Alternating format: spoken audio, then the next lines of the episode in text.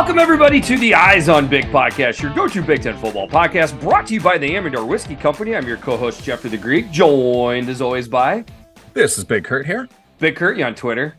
I am on Twitter. I'm Big Kurt on Twitter at B1GKURT. And I am Jeffrey the Greek at Jeffrey the Greek. Thank you so much for listening and downloading the podcast. This is our third team preview. We will be doing the Penn State Nittany Lions, the Iowa Hawkeyes, the Minnesota Golden Gophers, and the Rutgers Scarlet Knights. Third team that we're going to be breaking down uh, is the Minnesota Golden Gophers, Kurt. The third team that we broke down on the previous podcast was the Nebraska Cornhuskers. I don't know if you know this, but they are opening up the Big Ten season Thursday, the 31st. And I am proud to finally officially announce the Eyes on Big podcast will be sponsoring another get together, an Eyes on Big tailgate sponsored by the Amador Whiskey Company. Finally, we have got it figured out, Kurt. Pretty exciting stuff. Yeah, awesome. Really looking forward to this. We've done this before. It's been a blast every time. Um, I will. So, of course, we just finalized this. I have not, you know, booked my travel accommodations yet, but I can guarantee I will be there for sure for that game, and cannot wait to sip some Amador. Can't wait to to meet and greet and chat with listeners, and we're going to be recording at the same time. If you are at the tailgate, can we promise that we interview you or talk to you? No, but we'll do our best to get around to as many people that can show up at the tailgate. We did one two years ago. This one will be in lot 37. We were in the Ski-U-Mah, Ski-U-Mah lot two years ago. We're, we're switching it up a little bit. We're going to be in lot 37. Uh, we did also did a tailgate in uh, Champaign uh, before the Nebraska game, but we will be right by the bank, uh, ready to meet people. There will be no monies exchanged, right? There, there, there will be nothing for sale. It's not that type of thing. It's just going to be a, a tailgate with some of our best listeners, which I would definitely consider the Minnesota Gophers and Nebraska Cornhuskers as some of our best listeners. Uh, so we hope as many of you as possible can uh, come out to the tailgate. This is the first time announcing it. We will get more and more details out as the next two or three weeks goes by. Pretty exciting stuff. I, I cannot wait to do this. Yeah, because we didn't do one last year. It was two years ago. It's been two years since we've done one of these. That's correct. I don't exactly know how it went down last year and how we didn't pull it off, but hey, you know what?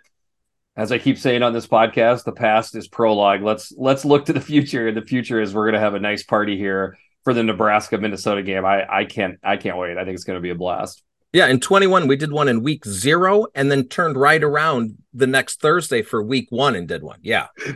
We had a it was like Correct. returning the opening kickoff for a touchdown and then kind of just falling asleep after that, which happens. Uh, Ohio State uh, versus Florida championship game.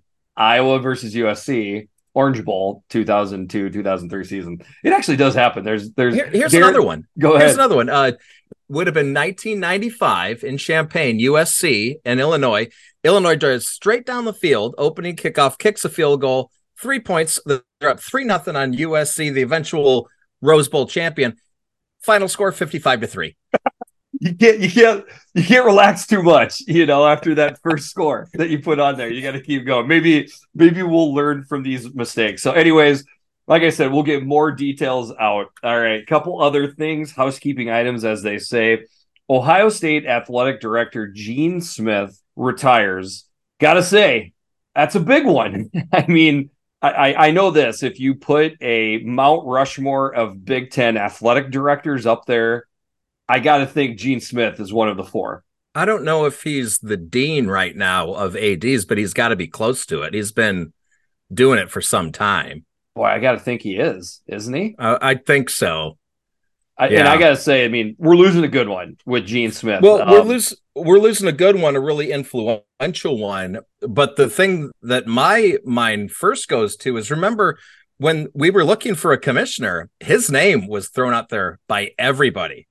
So probably a good, uh, probably that's a reason why he's Yeah. not the commissioner. But you're probably right. also a good thing that he wasn't chosen commissioner. You want you want, and you know another reason why Gene Smith didn't take the Big Ten commissioner role because he's too smart for that.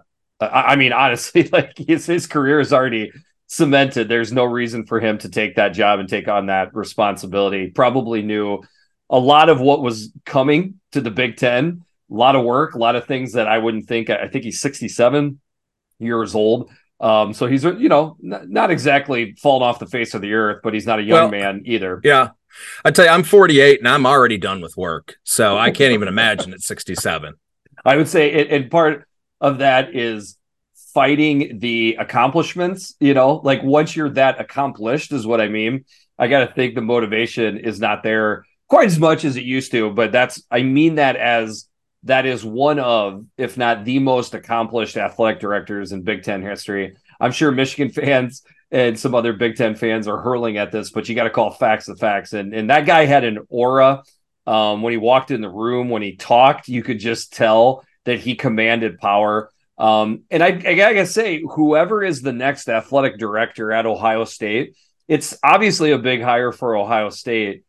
I think you could pretty easily make the argument that it's a big hire for all of the Big Ten. So I, I hope no they doubt. do a good. I, okay, I think that's fair. No, that um, that's a great point because I mean Ohio State and Michigan represent the Big Ten at the highest levels, and you know USC is going to be coming in doing the same thing. You can throw Penn State in there, so you have to have a great person in that position as a Big Ten fan.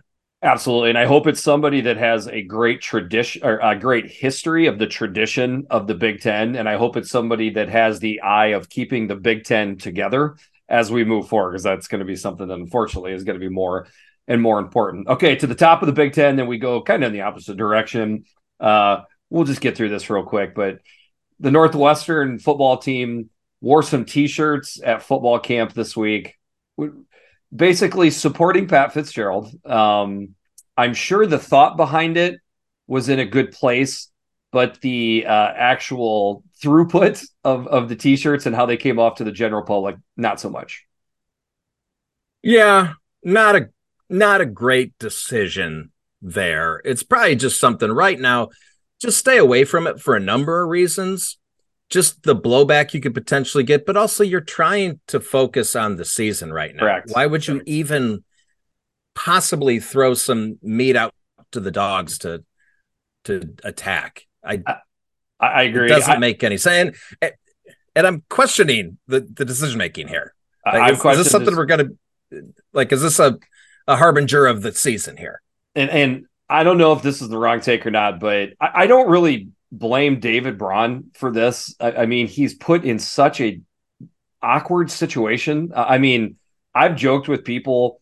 i have watched a lot of the Big Ten camp tours. You know, the Big Ten crew is going around. Um, I said that as they were breaking down Northwestern, they could have been playing funeral music in the background. That's the feeling I got from the crew. And even mm-hmm. when they interviewed David Braun, they said, you know, coach, what do you think? Long pause. And he's like, we uh we got a lot of work to do.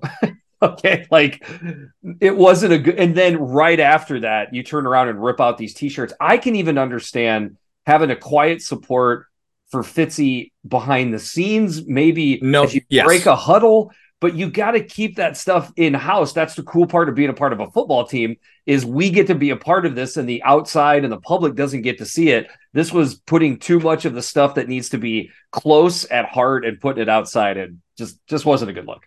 Yeah, put on the whiteboard. That never gets out there. well played. Well played. All right. Moving on. Okay, big story I think of the day or the last two days. Uh the more names were released from the and I, I, guess I don't exactly know where these are coming from. I, I think they're coming from the IR, IRGC, which is the Iowa Racing and Gaming Commission, the DCI of Iowa is also a part of this too. Long story short, more names attached to the Iowa and Iowa State gambling fiasco. I don't even know exactly what you call it. Um, more, I mean, knock knock on wood as an Iowa fan as I say this, but um, more has come out on Iowa State. I mean, it looks like they're starting running back, uh, quarterback, offensive lineman, defensive lineman, all bet on either NCAA games or on Iowa State football games themselves. So they're probably going to be gone. Um, looking on the Iowa side, we already knew about a backup kicker. He's gone. An ex wide receiver. He's going to be done with the NCA. He he was he moved down south. His career will be over. Um, and X another def- uh, wide receiver, different wide receiver, still not on the team. Then um, there's been other names floated around, but it looks like a walk-on wide receiver. So I guess our wide receiver room was really in on the gam- the gambling part of it.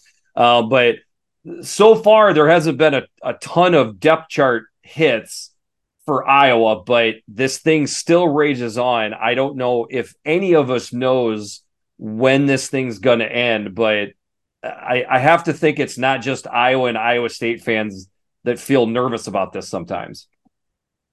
Yeah, the the crazy thing is it's right before the season. We have no idea when the hammer's going to come down. If it's going to come down before the season, if they're going to start the season then suddenly have suspensions, how long are these suspensions going to be? This look, we have predictions to make. Can we get to the bottom of this and figure out what the suspensions are so I can make my season predictions. That's the important part, I think. Here. So obviously, and the funny thing is, is we are thinking about that. I'll truth truth be told, Iowa went to the back of the burner for me for teams to break down because I wanted to see how far out we could get into uh, August before we broke down Iowa because I still think, I mean, you know, there's a lot of direct messages and texts going on between Iowa fans right now. there's still could be two or three or four guys that are contributors to the football team that could be out two or three or four games. We still don't know. I I I wish I could break the news, but I I, I couldn't tell you what it is. Um, but overall, I think the question that Iowa fans and Iowa State fans keep keep asking is why us? How, how did this happen in the state of Iowa? Is that a is that a viable question for Iowa and Iowa State fans to be asking right now, Kurt? Hmm. As I, so I have always accepted the fact that there's got to be some amount of gambling. I mean, there's been numerous scandals that have happened over the years. I guess when I was younger, I was kind of surprised, but then I'm not. I'm not naive to think this isn't happening right now. Okay, but it is. So it is weird that. Okay, it's probably happening in every state. To some, well, it is to to some degree. It's happening in every state. So why is why is this coming out right now? Is it just so rampant that that it it came to light? Where, where was everyone just so flippant that and, and careless that that there was so much evidence that that something had to happen? Right. I'm not sure. I don't think any of us are. I mean, we we have an idea of where it came from, which is uh, a slip up between Hunter Decker and his mom uh, where she shared too much information with an entity, shall we say, and that's what essentially threw the rock at the hornet's nest, and and and just more and more has come out of it. Um, I, I guess I would reiterate over and over: there is no way that athletes just in the Iowa and Iowa State athletic departments are the only ones that have put bets together in the past two or three years. Um, the openness of talking about gambling, uh, you see lines for college football games on the screen all the time. By the way, it'll be curious to see if ESPN and Fox and everybody that was doing this are they going to flash the lines on these football games c- this coming season after all of this stuff that's that's gone down. I'm not well, saying the answer, I know. The answer to that is yes, they will because okay. it, it helps viewership. But I will say also, I think it's more rampant than even I realized before this came out because you look at some of the the numbers of bets that were placed, like Arland Bruce. I saw the number today, and I guess this I, am not sure this is confirmed, but it was in the 20s somewhere that he placed number of bets he placed on the Iowa football team. Yeah, that's yeah. that's a that's just one guy. So imagine how many bets are placed by guys on their teams throughout the entire country every year if there's anything I can say with confidence, it's that 19 year old dudes are good at making bad decisions all over the world, all over the country. It, it's not just germane yes. to, to Iowa. So, like, it's hard for me to believe that this ain't just happened in Iowa. And I just want to say this like, Iowa State so far seems to be hit harder than this than anybody. But if I could blink all of this out of existence, and all of the Iowa State starters were back on the roster, I swear I would do it. I'm not that vindictive. I just I hate all of this that's going on.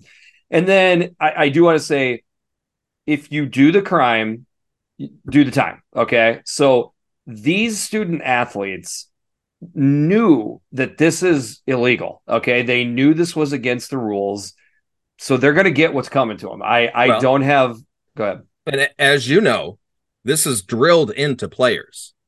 Do not do this. Absolutely. It's nobody nobody could possibly there's no gray area. I didn't know it was wrong. No. They yeah. they hear it all the time. All the time. Um so so certainly there there's no defense there. So what I'm going to say next I hope doesn't sound like defense. It's just I guess I would just love if Twitter could show some nuance and I laugh as I say that cuz I know that's impossible, but do you remember being 19 or 20 years old? 47 or 58 year old person? You weren't as good of a decision maker when you were that age. And everybody's looking at this from a grown adult adult point of view. And essentially a lot of these people just these kids just thought they could get away with it you know they've signed it under their parents names they've done stuff like that but how did they get snagged? With geofencing okay? A, a, a technological you know big brother looking at where these kids are placing the bets on their phone. And they're getting them okay? I guess my point yeah i'm going to go there real quick. Politicians on both sides of the aisle want to be clear here both sides of the aisle we all know these crooked people have insights to where to what industry is going to get funding. They cash in on this insider trading and they make money off of it all the time. This has been going on for years and years. Those people aren't going to get touched, but by gosh, Kurt, we are going to bring the hammer down on a 20 year old for placing an under bet in the Iowa Iowa State game when you know damn well that thing's going under. It's barely even a gamble to begin with. I, okay, I'm, I'm, off my my soapbox there real quick, but well, I just these 19 I, I find the irony. These 19 year olds are corrupting society. Obviously. Obviously, so that's what's happening. Also, I will tell you, I'm not going to say where I went to school at, but the university I attended, there were plenty of stories about the team gambling back then. You and I and a a, a, buddy that we talked to on the phone today, we all shared stories of things that we had been aware of. Gambling in college football is it's not new. My guess is it's you, you're you ever heard the story that basically after they figured out how to take photographs, some of the first photographs were of nude women. My guess is pretty much as soon as they figured out that you could gamble on college sports, people were gambling on college sports. So my my take is, and, and our guy Mark Shipper, he would probably be the best historian that we could have to talk about this. This stuff's been going on forever. It's it's it's just more prevalent now because of the app based stuff, but you don't have to have a state that has app based gambling allowed to have gambling. And like it's we know this is uh, happening. Okay. It's going to continue to happen. Okay, uh, another story about 19 and 20 year olds on my dorm floor at the unnamed school, we had a bookie. We had a floor bookie. Sure. It was just a guy who was, and by the way, he was related to a guy who had played football at th- this unnamed school.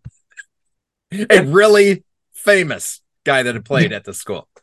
Every single person that's gone through that level of football has some sort of story about that. That's that's just the facts of it. I'll be honest with you. I, I'm being completely honest. I was so amazingly naive to this stuff all through college. I swear, when I was on the Iowa football team, I I'm not just saying this to save face or something like that. It just didn't make sense to me.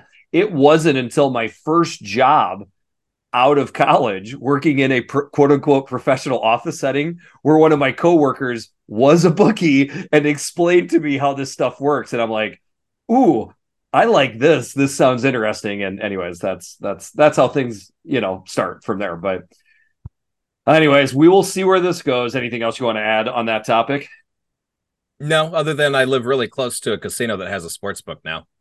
Good for you, sir. Still waiting on the state of Minnesota to get around and uh, make that legal because I'm not on the football team and I'm certainly over the age of 21. All right, let's get into the team previews.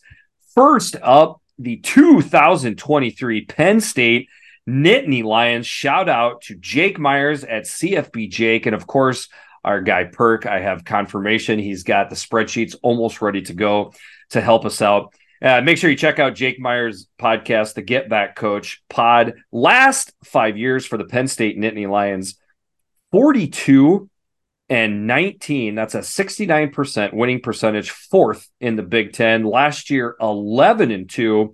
Rose Bowl champions. Franklin sucks.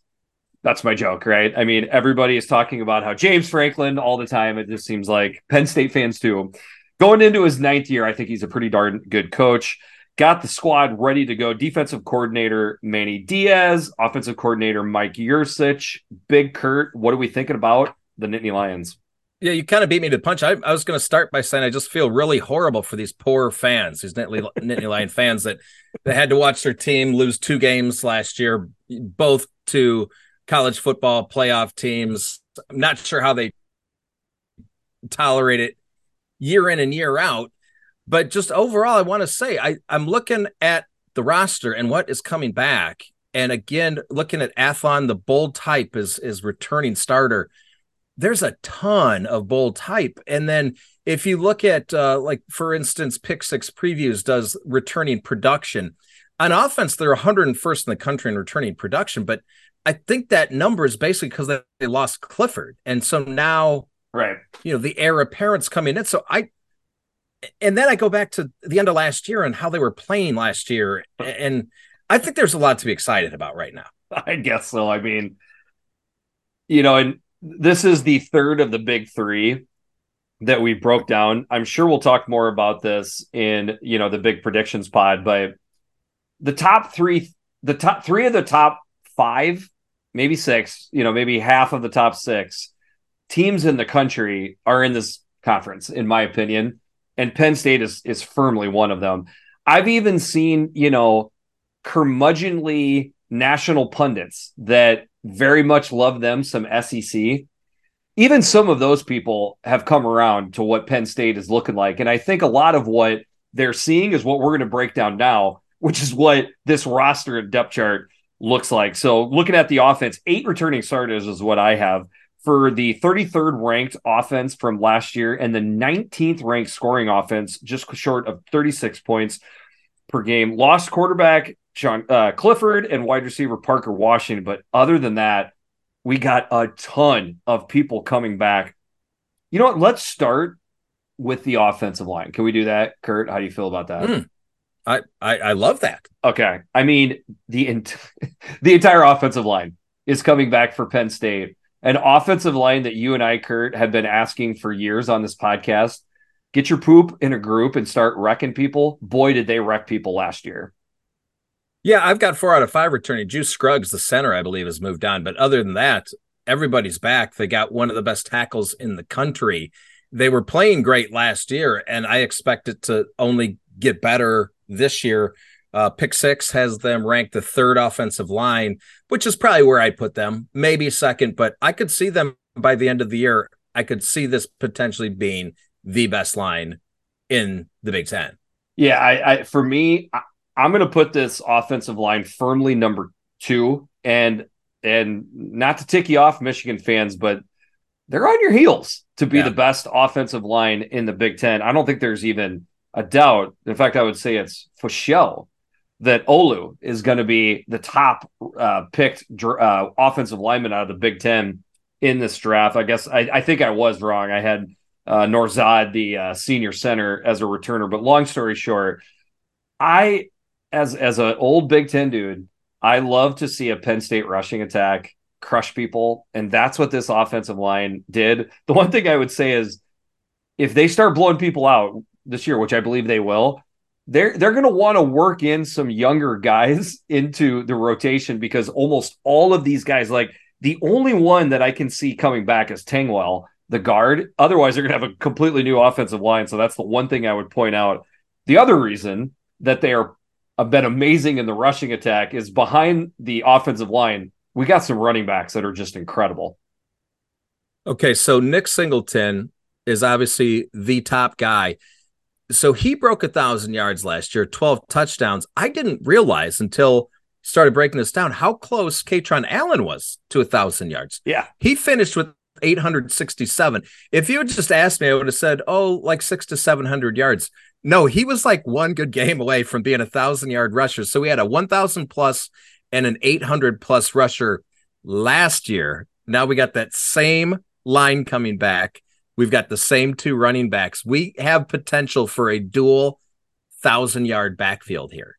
And I'll give James Franklin credit. Uh, he talked over and over again last year about this time that you know everybody was talking about Nick Singleton, but he kept singling out Kaytron Allen, saying, "Hey, this guy's special too." that that played out. I mean, you know, and, and, of course the debate I suppose would be: is the did the offensive line improve that much, or did, did they just get absolutely freak shows to play the running back spot? I don't know what it is either way, but I tell you what, it, it's it's impressive to watch. And then in our pair in the spare you know theme that we have going with these pod, uh, podcasts. Trey Potts, a, a, name that Minnesota fans and Big Ten West fans would would know very well, comes over, comes back home to be the third running back, which is huge. You know, I mean, it's tough for two guys to go the whole season without getting hurt. Knock on wood on that. Uh, but but that's where uh, the the pair and the spare is at. So then that gets but, us. And to, let's let's pause right there. Imagine that being your third running back. It's insane. Wow, it's insane. I mean, there were times when I, I, think it was when Mo Ibrahim went down. Trey Potts was the best hmm. running back on Minnesota's roster, and he was good. He was it was a really good running back. Wow. Yeah, that's impressive. So that's the things we know for sure, right? Is the O line and the running backs. Now we get into the parts of the offense that have a little bit more question marks. So let's go ahead and go right to quarterback. Drew, praise be Allar Aller. It's actually pronounced Aller, so I'm just kind of having fun with that. What do you think, Kurt? Where is your, you know, if I gave you a one in 10 confidence rating, 10 being most confident, where are you at with your expectations of Drew Allar heading into the season? Okay, I love this question because I've been wrestling with this in my head. So we know he didn't beat out Clifford, but Clifford, you know, very good quarterback, statistically the best one ever. But at the same time, Penn State fans got impatient with him. Uh, he was a five star out of Medina, Ohio. Um, I, I thing is, I want him to be the guy. So I'm wrestling between my heart and my mind. My mind tells me I'm like I'm like a seven out of ten right now. Hmm. Interesting. All right, so my mind tells me that. My heart says I want to see a ten out of ten.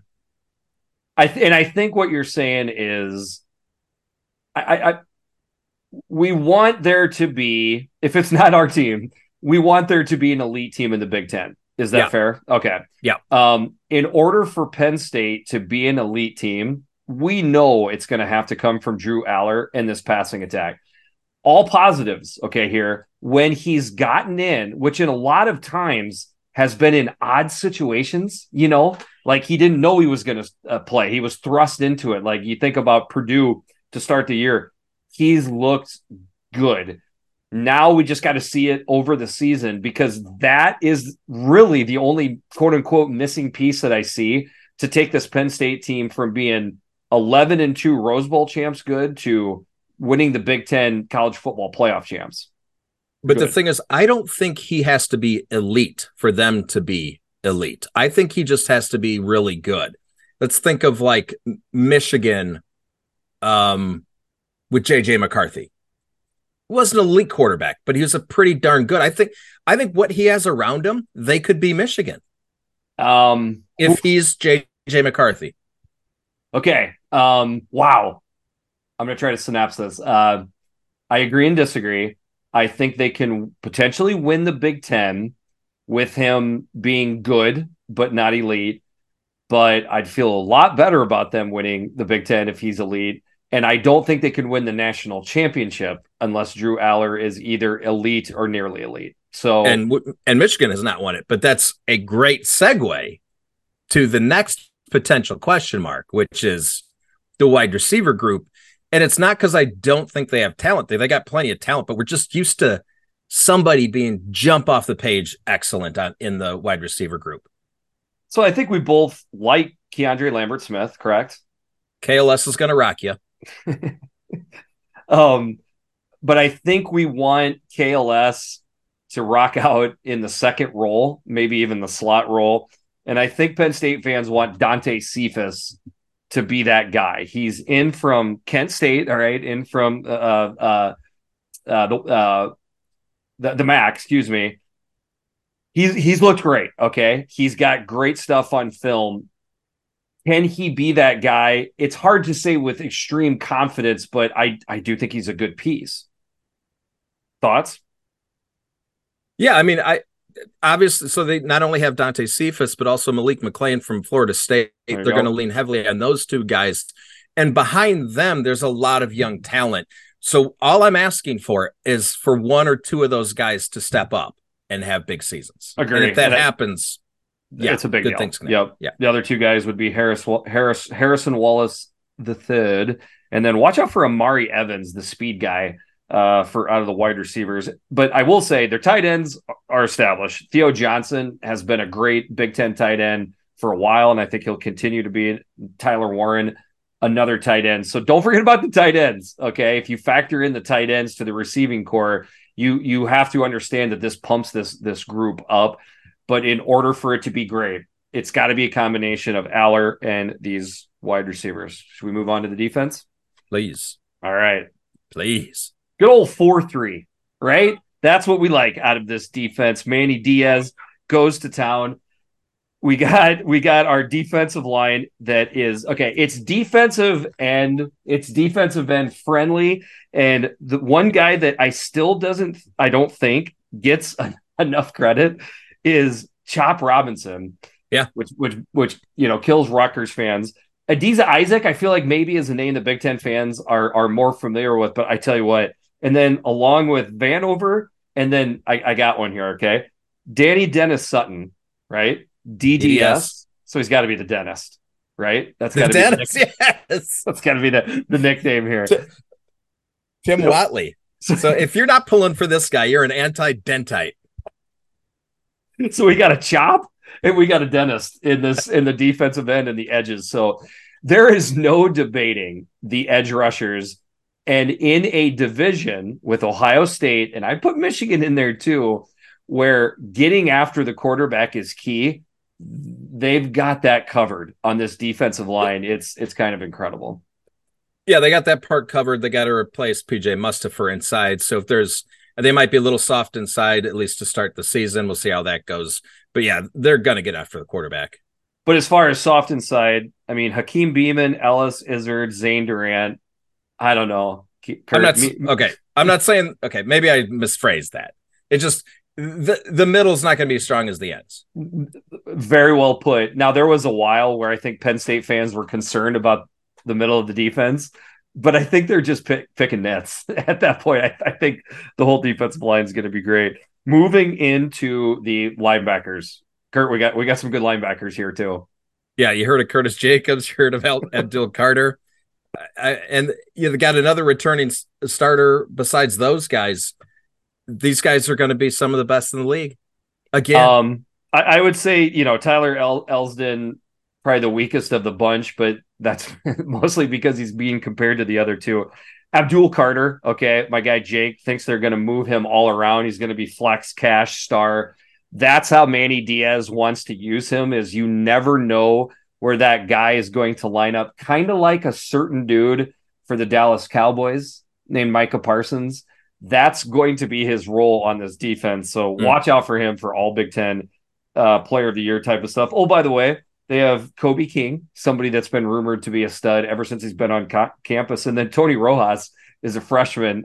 Apparently, he's been looking great ever since he's been on campus. So mm. that's the front seven. Now we get into the defensive backs who probably have the highest rated person in the entire Big Ten for defensive players for where he's going to get drafted, and that's cornerback Kalen King. Yeah, Kalen King is a stud. Um, course, you got safety Ji'Ayir Brown coming back too. So Ji'Ayir Brown's gone. Just... Ji'Ayir Brown's gone. That's that's oh, why they're big. I'm... Yep, that's why they're big. Oh, loss. I'm sorry. No big deal. Yep. Oh, I'm I'm looking. I'm never mind. Keaton Ellis is who I was Keaton referring okay. to. Yep. Uh, sorry, was reading the wrong note there. So, but looking at Kalen King, we know he's going to be awesome. We know he's going to be dominant. Can Johnny Dixon be dominant on the other side? Yep. And one would, you know, obviously Ohio State, Michigan, right? That's what they're that that's that's what they're going to have to attack. Now, Michigan's going to try to run at you. Don't get me wrong, but we'll see. I mean, the pat the better passing attack teams in the league, I would guess that's what they're going to try to do. Is see what those outside edges are with a couple people missing there, but in the end, Daequan Hardy, Kevin Winston, J- uh, Jaylen Reed. I mean, dude, there's there's there's still tons of talent, and it's just hard for me to believe that it's not going to look good at least well, by you know late September. And then also remember the way they looked in the bowl game. I just saw there was something. I know, like they had a few guys sitting out.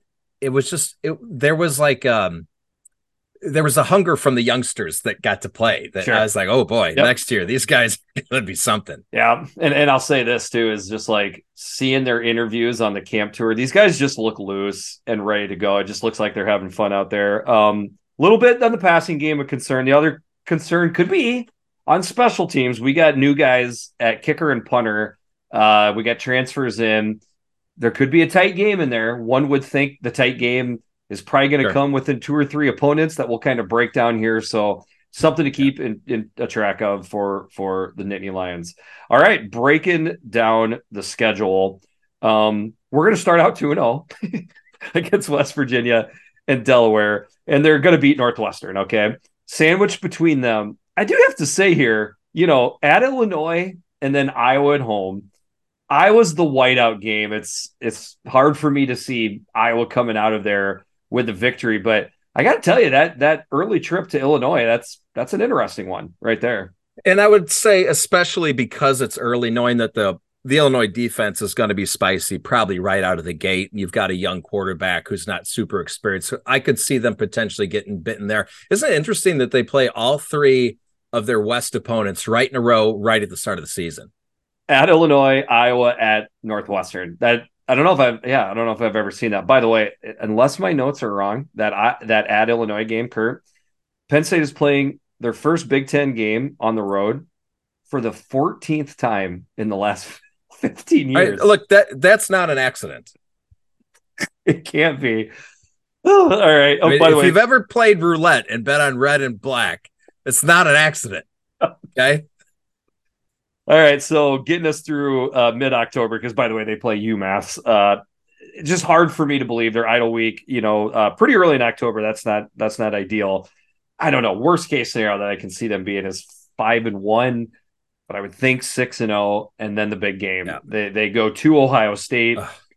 Indiana at Maryland before Michigan, Rutgers, and at Michigan State. So you pretty much break this schedule down to essentially two games at Ohio State and Michigan with a little bit of flair to, towards at Illinois and and Iowa at home.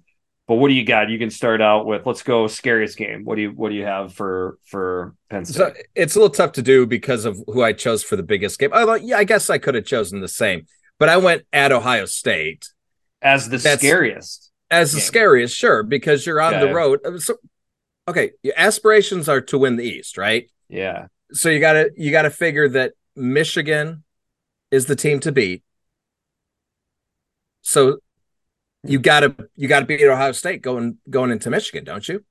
And, and what you're saying is place. if you don't beat Ohio State, that's the scare. Is you feel like yes. you're almost out of it. Okay.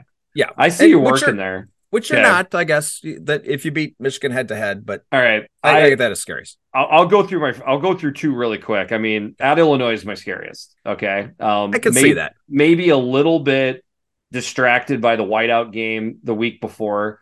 So, so all of a sudden you find yourself in a dogfight, which we've seen Illinois and Penn State do, right? I, I, in recent nine recent o- times, nine OTs. Nine okay, OTs. so that is my scariest that I have for for my biggest game is is at Ohio State. So I guess I got a little mm. bit of a take on that because if they roll into that game, you know, 6 and 0 and they beat Ohio State, like I'm not saying that that wraps up, you know, the Big 10 title for him, but that puts him very high up on the list to be able to get there because the only game after that that you know is, it would make uh that you can see him losing is Michigan. As far as curb stomp, I mean, you you could you could pick a lot a lot of games here.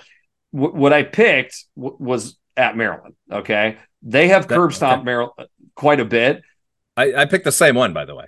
And, and I think the reason I picked it is because it's a quote unquote rival. We know it's not really a rival, Penn State fans, but you got to stay focused in that game because it's the week before Michigan. So okay. if you roll into the Michigan game after curb stomping Maryland, that's that's what you want to see. So this is how confident I am in Penn State. Yes, that's a look ahead type of game where you could get nipped, right? Because you got Michigan the next week. I see them just gaining momentum at this point in the season and just curb stomping them, knowing that we want to prove a point before we go to play Michigan. I have much of the same feelings. Over under yeah. set at nine and a half. What do you think? This wasn't very hard for me. I'm going over. I'm going over too. And that probably means I'm going to go over the season total for both Ohio State, Michigan, and Penn State. I feel very good that you're going to hit two out of three of those bets. If you do that, and you got a chance to go three and zero oh with the overs if you if you bet all three of those games teams. Because if they all wind up 11 and 1 which by the way is jake's biggest nightmare for how that works out if the three of them are 11 and 1 you you would hit the over in every single one of those. Well i gotta say i'm kind of gaga about this team and yeah. i'm never gaga. Yep. Speaking of gaga my guy jake myers he'll go gaga a little bit with his penn state uh, Nittany Lions. So let's hear from our guy, Jake. What's up, Eyes on Big listeners? This is Jake, your token Penn State fan. Really excited about this year. Probably the most excited I've ever been for a Penn State football season to start. Five star quarterback finally taking the helm with Drew Allar. Uh, some of the best running backs in the country. A finally a great offensive line, a pair of great tight ends, defensively, maybe the most complete defensive team we've ever seen at Penn State in quite some time. And that, my friends, is saying something. My prediction this year is 11 and 1. They're going to have a they're going to have a slip up. But 11 and 1, Big 10 title, playoff. And my friends, everyone is saying that this is this is the year for Penn State. But honestly, this is only the beginning. We are.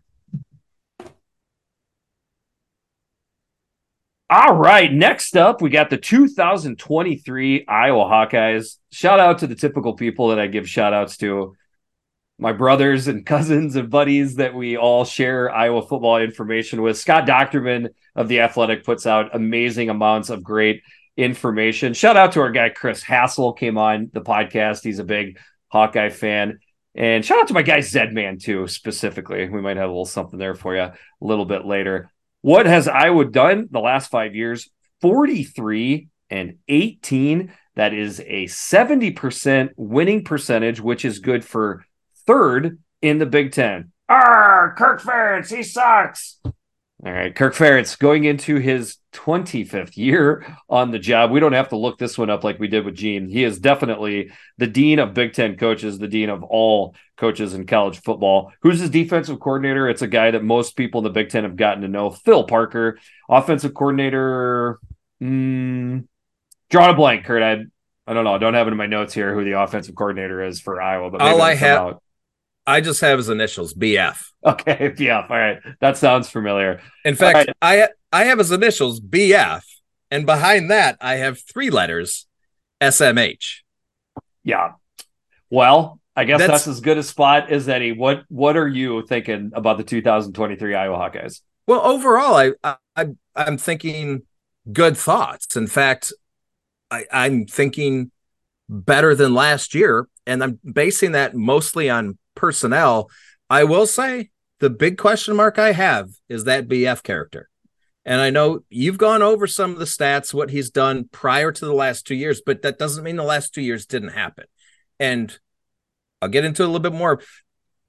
We had the quarterback situation. We also had an offensive line situation. And and I'm sorry, but it's the OC's job to correct those things. We didn't see a whole lot of correction going on. So that, that's as I tell you what, I, I wish people on Twitter could state things as you know professionally. I think is the best word I can use there, as you did there.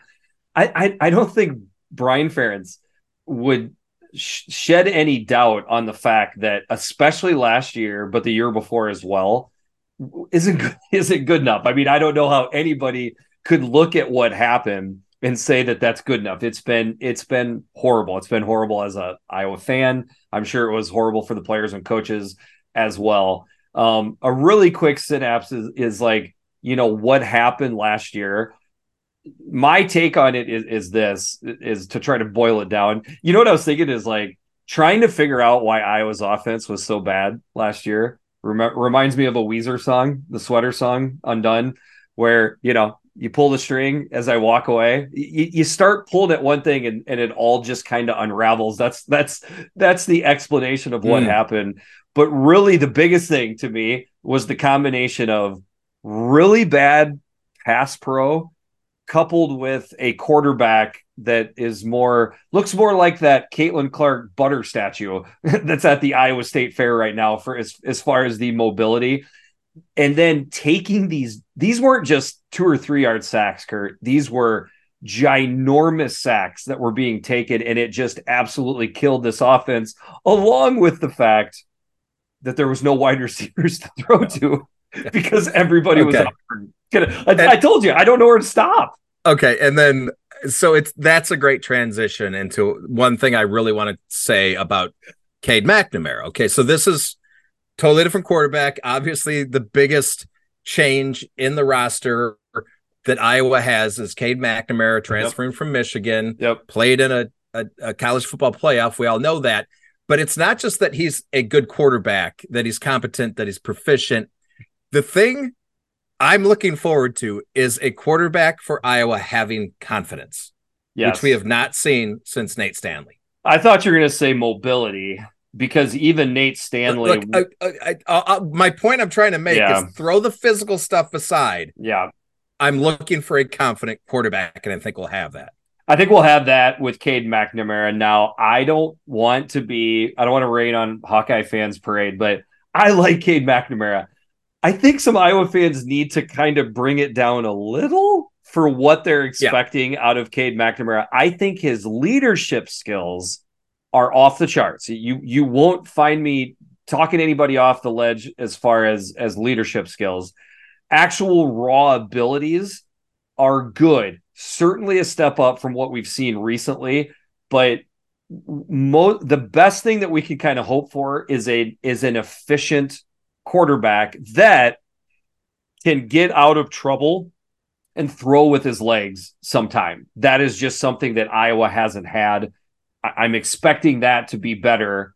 Uh, backups, Deacon Hill, uh, that's apparently looked pretty good in camp, but there's no doubt that Cade McNamara is the starter. And then I would switch to the offensive line. Maybe this is where uh, I screwed up on the last podcast, but Iowa does have all five starters back from a young offensive line from last year. Uh, KF has been talking up the offensive line quite a bit here in the preseason, saying how much better they look. Kurt, they got to look better if this offense is going to look better. Well, yeah, they got to look better, but they probably can't look that much worse. I think, correct me if I'm wrong, they've only lost one guy from the two deep, I think. Correct. That's yep. yeah, Jack Plumb, I believe, is the only from the two deep that they have lost. Yep. By the end of the year, he was a he was a two deep guy, but a sometime starter across there's, the there's the old adage of the good news is we got everyone back the bad sure. news is we got everyone back. Correct. But but i expect to see i expect to be much improved. Across the line left tackle to right Richman colby logan jones Beau Stephens. On right tackle it's either going to be nick DeJong back or new guy Daijon Parker. Then we also got rusty feth who's in Gennings Dunker who's the champion of the Solon beef days hail bait hail uh, uh, uh, hay bale. Geez, sorry, hay bale toss. That's that's a big deal. And our guy Tyler that, Elsbury. Shout out to Rocktown there. That is a huge deal. Huge deal. The hay bale toss. Say, so our Richman, the left tackle, was playing some good football by the end of the year, and so is Connor Colby. Logan Jones, the center. That is where Iowa fans, Kirk Ferentz, everybody is expecting the biggest jump to happen. His snaps were off from the get go at the beginning of the year, he was learning on the job. The, the, the rumor is He's back feeling comfortable. The offensive line looks better. Let's see if that's the case. In order for the offensive line to look better, uh, that would mean it would open up holes for our pair that is coming back as well. Caleb Johnson and Leshon Williams. What do you think about those two running backs for the Hawkeyes? Well, Leshon Williams, I like. I think he's solid. Caleb Johnson, though, I think has a higher upside than a back I've seen at Iowa in quite some time. I don't know. I'm like Akrum Wadley. I think maybe he's he's probably got a higher upside than Akrum. I'm not sure how far you'd have to go back. You'd probably have to throw a few names out, but it's just been a tick since we've seen someone this talented at the running back position. Shonn Greene won the Doak Walker I, I, in 2008. So that would be, okay, you know, right. certainly back, but we're talking 15 years ago. Now, yeah, that's you a long so time. That, that's a long time. Um, and then Jazz Patterson is is the spare. Uh, again, I I hope I don't mean to be wet blanket here, Hawkeye fans. I like me some Caleb Johnson. I'm just a little confused on if his style, which is a slasher style, mm. Fits in with the zone blocking scheme. Yeah. I believe he that's, would be a, yeah. Is that fair? That's a fair, yeah, that's a fair criticism. When he gets outside and he's got room, love him. He's powerful and a strider. He looks great. Um, you know, I just, you know I just could... wonder if I just wonder if he would be better behind a hat on hat offensive line. Maybe I'm picking nits here with this, but yeah, it's just well, I don't know. I, it's almost like you could go to the offensive coordinator, this fellow BF that we referred to, and say well, maybe we should play to the strengths of of the roster and maybe switch things up a little bit. I I, I don't know. I don't know. Just yeah, thought. Yeah. Now I'm going to surprise Iowa fans because I'm going to talk about maybe not so much a strength, but something that I believe is going to look quite a bit better this year than it did last year, and it's the the receiving core. Now there will not be a singular talent that will be on this roster like Sam LaPorta. That is a big loss that, you know, nobody's going to be able to to make up for it. But we got two talented tight ends in Luke Lachey and over from Michigan, Erick All. Now, people have been comparing them to Fant and Hockenson. They're not that, but I believe they have a good chance to be Fant and Hockenson light. Yeah, Erick, he can do it all. Luke, he's not Nick Lachey. I think it's a great tandem. And I, I kind of want to get on to talking about, believe it or not, okay. wide receivers. All right. Th- so this is my. I always got one Hawkeye that I've really got my my eyes on. If healthy, I, I hate to give that caveat, but if healthy, I think Diante Vines, number zero, he looked good when he had the chance to get the ball thrown to him in in healthy. When he was actually healthy and had the ball delivered to him, he caught it and did things with it rumor has is he has been looking great in all through spring and camp. I, am very excited to see what Diante Vines can do. Okay, so let's assume he's going to have a solid year. You got Nico Ragaini. Nice work. I don't know how many years. I'm not sure how many years he's been playing, but it's it's been a, a while, right? Yeah. And then of Kirk course, Ferentz, Kirk Ferentz joked that he's essentially a part of the coaching staff at this point. yeah. So, yep. But then also the Ohio State transfer. Of course, everyone knows Kaleb Brown from the Chicago Catholic League, St. Rita High School, which is probably about a half hour's drive for where, where I am right now. This is a potent. We just named five guys that you got to account for. I would say, yeah, can, I would, can, I would say, believe that? Uh, Nico Vines, Seth Anderson. I can't remember if you said him over from Charleston Southern, Kaleb Brown, Luke Lachey, Erick All. And by, and by the way, I think Addison Ostrenga and Steven Stilianos, the other backup tight ends, are, are solid too. So it is thin at the wide receiver. Okay. We have I think two or three guys that we feel really good about. Hey, Iowa fans, chill out with Kaleb Brown. Okay, he's still a redshirt freshman. He just got to campus. He's yeah. not going to look like Chris Olave his first day on on the job. Just give him some time. But and long, and, long story short, it looks way better than it did at this time last year. And I always like to say, if you transfer, you're no longer a five star or four star. You're you're less than that at this point. That's fair to say. Yeah. So, long story short, the offense will look better However, explosive, consistent, need to be realistic here. But even the 80th ranked offense, up from the numbers, which by the way, I never gave. 129th ranked uh, offense and the 122nd ranked scoring offense. So if we're somewhere around the what I would think they're shooting for, like the 80th or 90th total ranked offense, and the 50 or 60th ranked scoring offense because this is going to be always geared towards a higher scoring offense than total offense, tied in with the efficiency of the quarterback. That's what the goal is here. I just had deja vu. We had this exact conversation exactly a year ago. And it did. I'm not, not joking. We did. It did not transpire. I wasn't expecting almost the entire wide receiver and half the offensive line to get injured in camp. Ugh, hope that doesn't happen this year. Hey, let's let's talk about something fun for Iowa fans. All right, let's talk about the defense. Um, okay. Oh, I thought you were going to say punter. Yeah, well, we can get there too. Um, you know, the funny thing is, I just said let's talk about something positive. I'm again going to throw a wet blanket over this.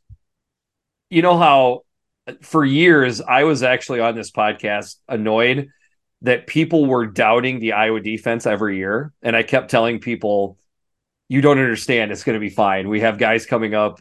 Phil Parker is the dude." It has now gotten to the point, Kurt, where everybody is giving Iowa and Phil Parker their their their their, their respect that they do deserve. But dude, it's not going to be as good of a defense as it was last year. That was an all-timer of a defense and I almost want to Okay. like find some music to play in this part of the podcast because Jack Campbell no offense to to to Riley Moss and Benson and and some other you know stu dud, uh, dudes studs sorry that we have had on this offense or defense dude he- Jack Campbell was per, possibly the greatest Iowa Hawkeye that's played that's had the, the uniform on for the last 10 20 years I Hmm. just don't think Iowa fans are paying enough attention to the fact that him leaving is going to leave a gigantic void on some of the things that Phil Parker was able to do the last couple years. Okay, speaking of deja vu, I do this every year. There's no way that the Iowa Hawkeyes can replace everything they lost. All those NFL players, all those all Big Ten players, impossible. They don't recruit in the top 10 in the country. They don't recruit in the top 20 in the country. That's never going to happen. They're going to take a huge step back. Although this time, I mean it, but not really. They're going to take a step back, is what I'm going to. I'm, I'm prepared to say that. I'm also prepared to say it's still going to be a really good defense. Yes, I I would be shocked if they were outside the top 20 in Yes. total defense. That that it would really surprise me if they got that far out, but to expect them to be in the top two or three, you know, like we've seen out of these last couple years, that that's a bridge too far for me. But one thing that makes me feel confident is breaking down the front line of the defense. This is a very deep defensive line. Yeah, Noah Shannon, Joe Evans both come back for their sixth year. I mean, I don't again, Nico Ragaini. Like, by the way, all these guys can rent cars at this point. and legally gamble. Just just just not on the Hawkeyes or any NCAA events. Right. Yeah, yeah. Um, so here's the it's, funny it's just amazing how many yeah. Dudes are coming back. Yeah, yeah, older dudes. And let me say well, but- this. oh, hold on. Logan Lee, fifth year. I mean, Logan Lee as well. there's Yeah. a ton of experience up front. And Yep. and and of course, where they're probably weaker is linebacker. So what helps a linebacker more than a bunch of guys in front of them that have experience? for sure. Shout out to to defensive line coach Kelvin Bell. He just does an excellent job. You know, what I was thinking, Kurt. This is essentially, I don't know if it's the opposite, but it's the yin and the yang to Illinois' defensive line. Maybe you know where I'm going with this, but Illinois' defensive line has the probably the best defensive line in the entire Big Ten. And then another guy that's in the top five, you know, as far as defensive linemen in the Big Ten. I don't know if I see an all-star from Iowa's defensive line, but I see seven to eight to nine guys that they can rotate in that are all above average or or good to really good guys. I'm not sure if I see the absolute stud, whereas you know Illinois' defensive line's a little thin. Right. And, and I think maybe a casual fan will say, oh, well, you know, big deal if they don't have any studs. No, that's a big deal on defensive line. If you can rotate eight or nine guys, that makes everyone so much better because, Because- there's no fatigue that sets in. the freshness and then you know knock on wood any kind of injuries with that being said with my statement of of i'm not sure if there's any superstars the two superstars that i would have the potential to be are Deontae Craig and Aaron Graves. Those would be the two guys that I think most Iowa fans uh, would Gosh. point at. You know, I, I I had forgotten about Graves. Yeah, he's good. um, all right, so moving on to the linebackers. I, will just one more time. The, the the gap that you know Jack Campbell has left is, is huge. So we have a huge step back. The step back from linebackers last year yeah. to this year is a bigger step back than any position on this team. It could be as big of a step back as any position in the Big Ten West. I don't know if I'm being dramatic okay. with that or not. No, so my notes to you is who do we like? I because I don't know. I want I just want to hear you talk about it. I like Jay Higgins. Jay Higgins played a lot of football last year when we had injuries at the linebackers. So I feel great about Jay Higgins. Jay Higgins isn't a difference maker. He is a, but he'll make the play. All right. So I feel good. A guy that people are hoping is going to be the playmaker and the guy is Nick Jackson, who transferred in from Virginia, two time ACC linebacker. I think first team and second team ACC linebacker. This guy knows how to tackle the football. The early signs out of camp is that he's he's drinking from a fire hose right now, but hopefully, you know, he stays healthy, learns the defense. That's somebody that the staff is looking at. Outside of that, Karson Sharar is injured. Okay. That's a guy that they were expecting to play. Uh, don't know how healthy he is. Kyler Fisher, Jaden Harrell, and I guess Keon Entringer is a name to look out for. Is somebody that uh, uh, Iowa fans uh, uh, might be impressed with soon. But long story short, it's a bunch of unproven guys outside of Jay Higgins.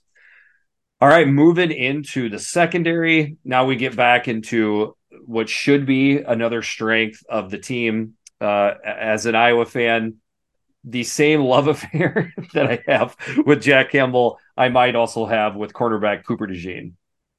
Yeah, CDJ, as I like to call him. Of course, then you've got the X Man as well, who's played sparingly up to this point, but when he's played, he's looked fantastic. Z- Xavier Nwankpa, is and that how I say it? And Nwankpa. Yep, yep. Wow. I mean, those guys together, I mean, the safety and corner combination right there. And then you throw in Quinn Schulte.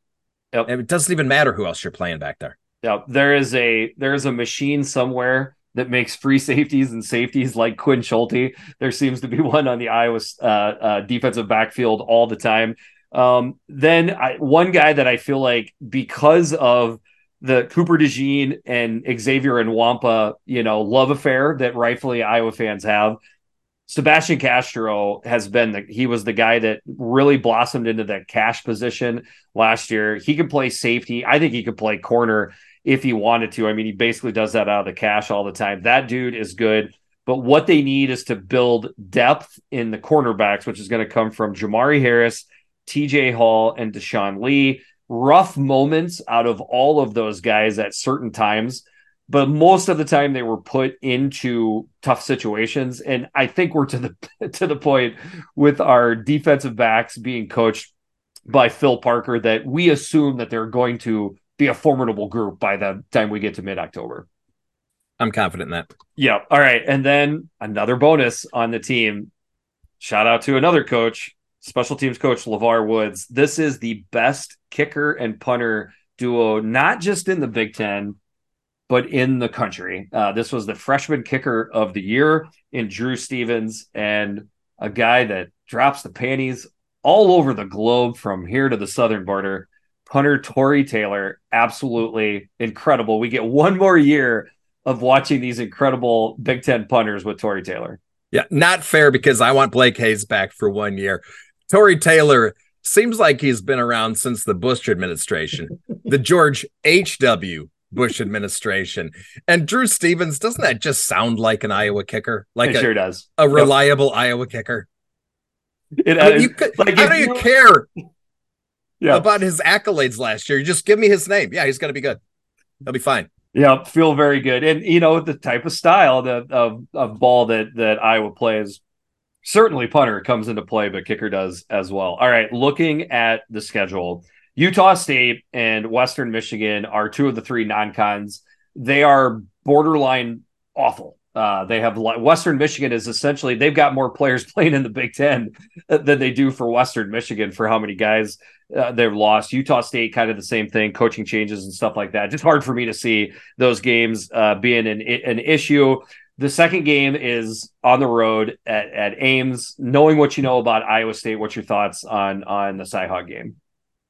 knowing what I know about Iowa State and the players that aren't playing, I'm feeling pretty good for Iowa right now. Yeah, so I am feeling now. I, that is not to completely gloss over the Cyclones. Okay, they are going to bow up and give Iowa everything they want. It's just my opinion that this is a better football team than Iowa State, and they've had a lot of success in Ames recently. So I I think Iowa starts three and zero, but then they go into Happy Valley.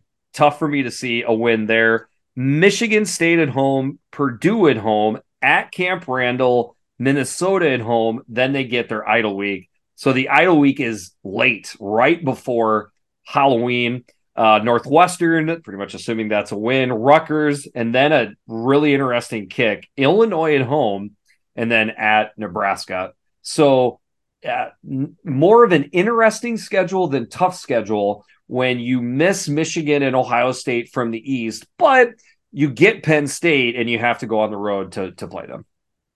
Yeah, you go on the road to play Penn State. So I'm just kind of chalking that up as a loss. Not that they can't win that game, but you know, when you just you're going through the schedule, nicking off loss, win, I'm counting that as a loss. But I don't like other than that, pretty good draw from the East. Michigan State at home. You're playing Rutgers. Yep. I'm so yeah, I'm feeling pretty good about the schedule. Yeah, I, I mean when you when you go through the auto win, auto losses, um, I don't I don't know if there's a complete auto loss, but there's an extremely high percentage loss Yeah. versus Penn State. So we'll just kind of assume that's the case.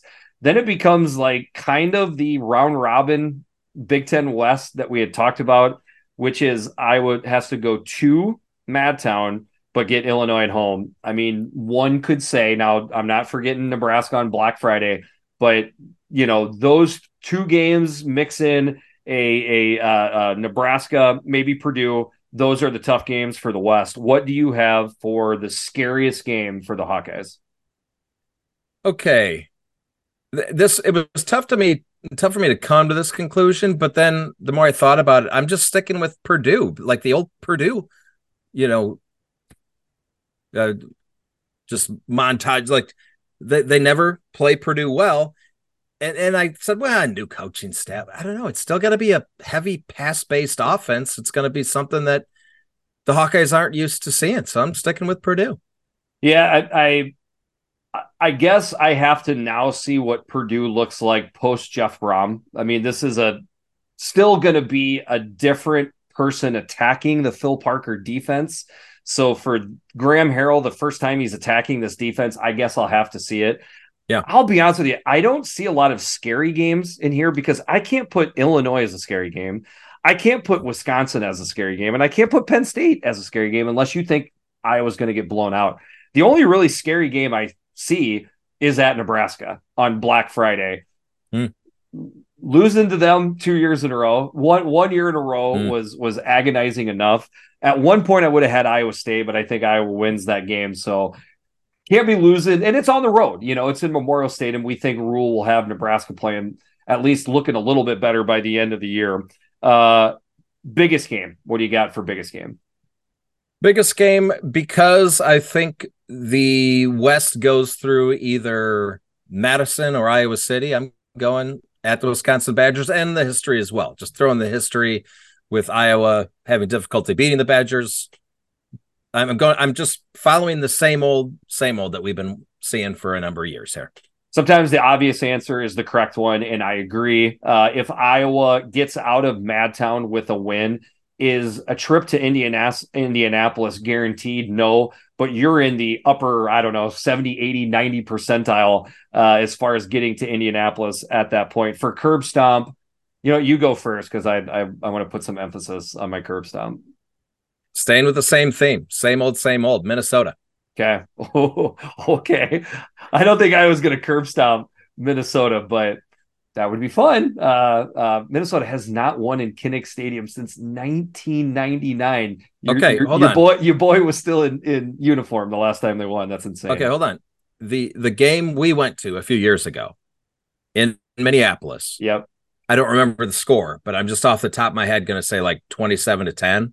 That sound about right? yeah, you're talking the the Pandy year when we were the, The Panda year crowd. 2020. Yep. Would you call that a curb stomping? Because I would. That was a curb stomping. Um, hard to put that in the normal realm because that wasn't a normal year and that wasn't a normal Minnesota team. But I'll just say this much: that was fun. I don't see a curb stomp versus Minnesota, especially coming right off the Madison game. In fact, I thought about maybe putting Minnesota as a scary game. My curb stomp is Iowa State.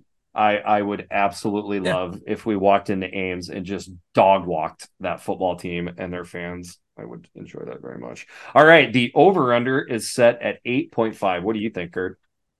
Okay. Don't feel great, but I feel good on the over. Now I started with a bunch of unders. Now I'm I'm kind of flipping over to a bunch of overs. So I think at the end I'm going to even out fairly well. So I don't feel too bad about this. I got to go over. I've got over the 8.5 as well. I'm not sure if I am as adamant about it as some of the uh, Iowa fans on Twitter are where Iowa fans are saying anything less than two wins is a uh, complete failure. Um, that's putting it a little bit too far out there, but I will say to expect 10 wins from this football team is certainly not a bad thing that could happen. So that's the Iowa Hawkeyes for Kurt and I. Let's hear from one of my best friends. It's the Pharaoh Zed Man to give his thoughts on the Iowa Hawkeyes. What's up, Eyes on Big listeners? It's the Zed Man uh, giving a breakdown of the Iowa Hawkeyes. Uh, really excited to do so because these Hawks, who knows what they're going to do? National pundits have an 11 win season, a five win season. Who knows where they're going to land? Uh, I have some concerns with the DBs. We're we're a little thin back there. Um, after our starting four, um, it's going to be a, a, rotation of many, and we have no idea what that quality looks like. Uh, other than that, our front seven is really solid with the addition of Nick Jackson uh, to go along with Higgins uh, in that linebacking core. Um, I think where I see the biggest improvement is obviously at quarterback uh, with Cade McNamara stepping in, uh, but we also have Logan Jones coming back at center. That was a weak spot for the Hawks last year, and I think with a year under his belt, we're going to have a really solid offensive line. The running game is there, and then the addition of Erick All and then also Brown from Ohio State adds a one-two punch with Lachey that's going to be exciting to watch for Hawk fans. So I'm really excited to party like we're on Olive Court in 2003, watching people ride down scooters and, and having great times. Um, so my prediction for Hawks, we're going to go 10 and two, and Booker and I are going to be back to Indy, baby. How you like that, EJ? go Hawks. The Eyes on Big podcast is sponsored by the Amador Whiskey Company. Our unique process takes the highest quality Kentucky bourbon and finishes in California wine barrels. This double barrel aging technique creates characteristics from the individual barrels that are blended together to make an exceptional whiskey. Perfect sip neat or in your favorite bourbon cocktail. Amador is the perfect go to this fall on game day. Amador Whiskey Company, born in Kentucky, raised in California. Moving on to the 2023 Minnesota Golden Gophers. Shout out to podcast favorite Ryan Burns.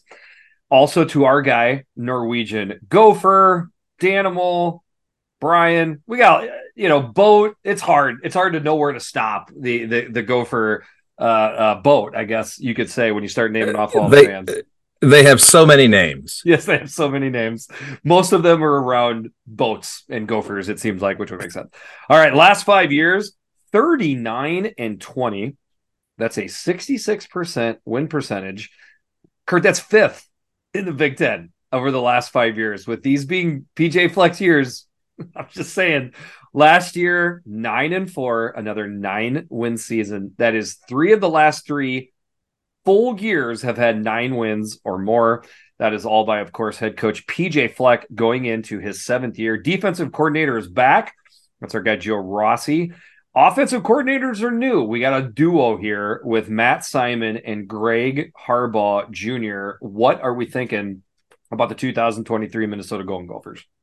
Well, first of all, my first thought is Page is basically steady Eddie. He just does the same thing every year, which is win. For the most part win. Of course 2019 win big. But then you also hear a little grumbling from the from the minnesota fan base. Well we want to win a little bit more. We want uh, some some more 2019 stuff. But i also and then you also hear we, we, the style of play. We, we just want a little more from the little more excitement. I if there's ever a year to do it, this is the year Hmm. to change up the style of play. I did. I didn't think that's where you were going, but yeah, you, you're you're kind of doing a little precursor of what I think uh, I, I see as well. So we must see the same thing. The one thing I would add is PJ is the coach that tons of fans, rival fans, and even some of Minnesota's own fans love to hate. Okay. You're never going to catch me defending PJ, the dude. Okay. I don't think he would be my type of dude, but I, I try to look at this stuff as Switzerland as I can. I know I say it all the time in the podcast, probably drives people nuts, but th- this this is a successful football coach. Okay. He has transitioned from where he was at at Western Michigan into the Big Ten. There was a learning curve, and he has been good. His style is different, but when it works, it works. So let's Yeah. go ahead. But hold on, I will always defend him as a coach. Yes. Don't care about how he approaches it. That's up to him and his players and the the fans, etc. But I I can't defend the eyes still. I it just he still doesn't look like the same person to me. And also, can we go back to those awesome, sweet seven, eight year ago uniforms with the maroon? Oh, those were so maroon- good. Oh my god. I I was watching a 2000. I'm so hard up for football. I was watching the 2013 Minnesota Nebraska game. Minnesota won that game at home, wearing their home kits, and I took a I took a screenshot because I'm like, look at those beautiful bastards, and then they roll Okay. out the black jerseys or that. Yeah. I'm sorry, Gopher fans. I know you're gonna you're, you're annoyed at me for this, but the goofy, gigantic face golden gopher with his buck teeth. Yeah. I can't take that thing seriously. Like, just go back to the black M helmets and the maroon tops and the gold bridges. And, and and I know what picture you're talking about. And that's when they first rolled out the matte maroon helmet, which by the way at the time looked fantastic. Now it's kind of dated. I would go back to the gloss, but it Sure. doesn't matter. Yeah. Th- those uniforms were gorgeous. And if we did a uniform ranking today about and those included those, they might be number one for me. Wouldn't be number one, but boy, would they be a lot closer to the top when we had when we did our, our last ranking. All right, let's talk about the numbers on offense if we're going to head that direction. Five returning starters. I'm going to give a little bit more complete uh, stats here. So their total offense was 64th in their country. Their scoring offense was 65th in the country. So really consistent. Here's where the non consistency was rushing 207 yards per game. That's 16th in the country. Passing 182 yards per game. That's 115th in the country. Kitty, guy Kitty, Niumatalolo. That's the stats he was looking for when he was at Navy. It was essentially, uh, uh, you know, a Naval Academy, whatever option offense. Don't think that's what it's going to be this year. And it sounds like you're kind of clued into the same thing, Kurt. Yeah, and in fact, just a little precursor, there's that stat was a little skewed by the 319 yards that one Ethan Kaliakmanis threw for against Wisconsin in the last game of the season. Yeah. Uh, Ethan Kaliakmanis uh, gone is Tanner Morgan, another person that was on the uh, Nico Ragaini seven year plan. He is finally gone. I don't mean finally in a bad way. That's not how I meant that, but he has moved on uh, into uh, uh, different avenues of life. Ethan Kaliakmanis is a quarterback that Gopher fans are flat out geeked for. Our guy Clint Brewster uh, with 24 7 Sports not very happy with him. He has him ranked as, I think, basically the uh, lowest ranked quarterback in the Power Five. I don't buy that. Okay, but I'm somewhere. I'm somewhere in between Gopher fans and, and Clint Brewster, but I am closer to Gopher fans. And one thing I want to say is there was wide receivers that were starting to put up. I don't know about career games, but some of their best games, certainly of the season, and they were happening the last couple games of the year. Why? I don't think it was a gigantic change in the offense. I think it was because Ethan Kaliakmanis took over the quarterback role and he opened up this passing attack. Yeah. So for me, Pick Six Previews has the Gophers as the ninth rated quarterback room. I think that's about right. Sure. That's good. I don't have a problem with that. I mean, Ethan, a lot of talent, a lot of potential, but unproven. He threw 111 passes last year. By the way, played in 10 games. So he got Right. some decent experience. 54%, 946 yards. So it's just it's hard to judge him super positive or super negative in either way. Absolutely. Uh, and shout out to Cole Kramer. I think he's going to be, uh, I think he's a solid backup. You're going to see a run pass mix with Ethan Kaliakmanis. Can he stay healthy? That's going to be key. He's going to throw some picks. Okay. I, I could see him having 20, 25 total touchdowns through the air on the ground, maybe more. But I also think he's going to mix in 10, 12 turnovers in there. So buckle up a little bit, Gopher fans. I think you're going to get some of that, but I think he's going to be excitement from the word go. Let's go ahead and go to the pass catchers. Is that cool, Kurt? Um, yeah. And I'll just let you go. I'm I'm curious to see what your thoughts are uh, on the receiving crew. So again, one of these guys, Chris Autman-Bell, Crab, seventh year. it's insane. What, what is happening? I mean, that is a pretty long NFL career. Oh, you played seven years. Wow, that is a good. He's doing that. Re- really quick, really quick side note it's it's tough to transition out of college and college football into real world. Dude, that's got to be even tougher. I, I, was four and a half years, seven, six and a half, seven years. I don't know, man. That's that's got to be tough. Okay, but... w- one thing I wanted to say: he was recruited by PJ Fleck originally to Western Michigan. PJ is going into his seventh year. I mean, it's crazy. He committed. He committed to Western Michigan, and then PJ leaves for Minnesota, so he follows him to Minnesota. Th- not that's only, incredible. When he committed to PJ, not only did PJ have different eyeballs, he had almost a full set of hair. It was a completely different looking PJ when, when Crab committed. And by the way, back then Tanner Morgan had a full set of hair too. and Crab, I, by the way, I think it's from Kankakee, which is a short drive from me. Okay. Uh, so we got Elijah Spencer from Charlotte. He was the Conference USA Freshman of the Year. Uh, 2021, I think uh, almost 2,000 or almost a thousand yards both in 2021 and 2022. We got Corey Crooms from where? Western Michigan. You got Daniel Jackson coming back, the guy that was flashing at the end of last year, Le'Meke Brockington. And then at tight end, Brevin Spann-Ford. There's a lot of options here. And suddenly you got this guy with a howitzer that can get the ball out to him.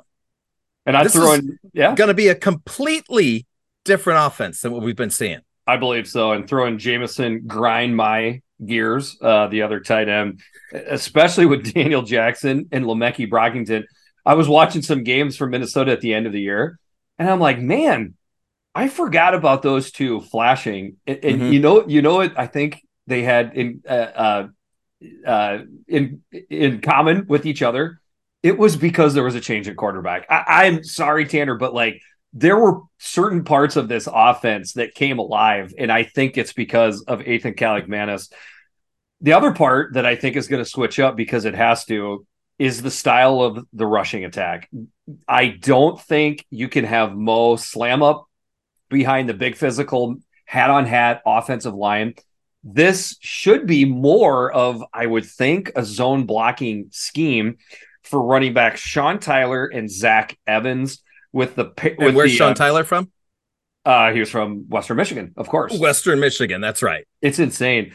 So uh, Ryan Burns, shout out to our guy Ryan Burns, and other Gopher fans are extremely high on Sean Tyler. Uh, uh, excuse me, Sean. Uh, yeah, Sean Tyler. Tyler I, yeah. I I don't I he's not your bell cow, okay, but he's your lightning in a bottle. It is going to be very interesting to see how they have been, you know, one, you know, Mo or or whomever. I mean, they just absolutely overwhelm you with the amount of carries by one or two backs. They're going to have to spread this around. No, uh, throw yeah, Bryce Williams out there too. It is yeah. going to be interesting to see.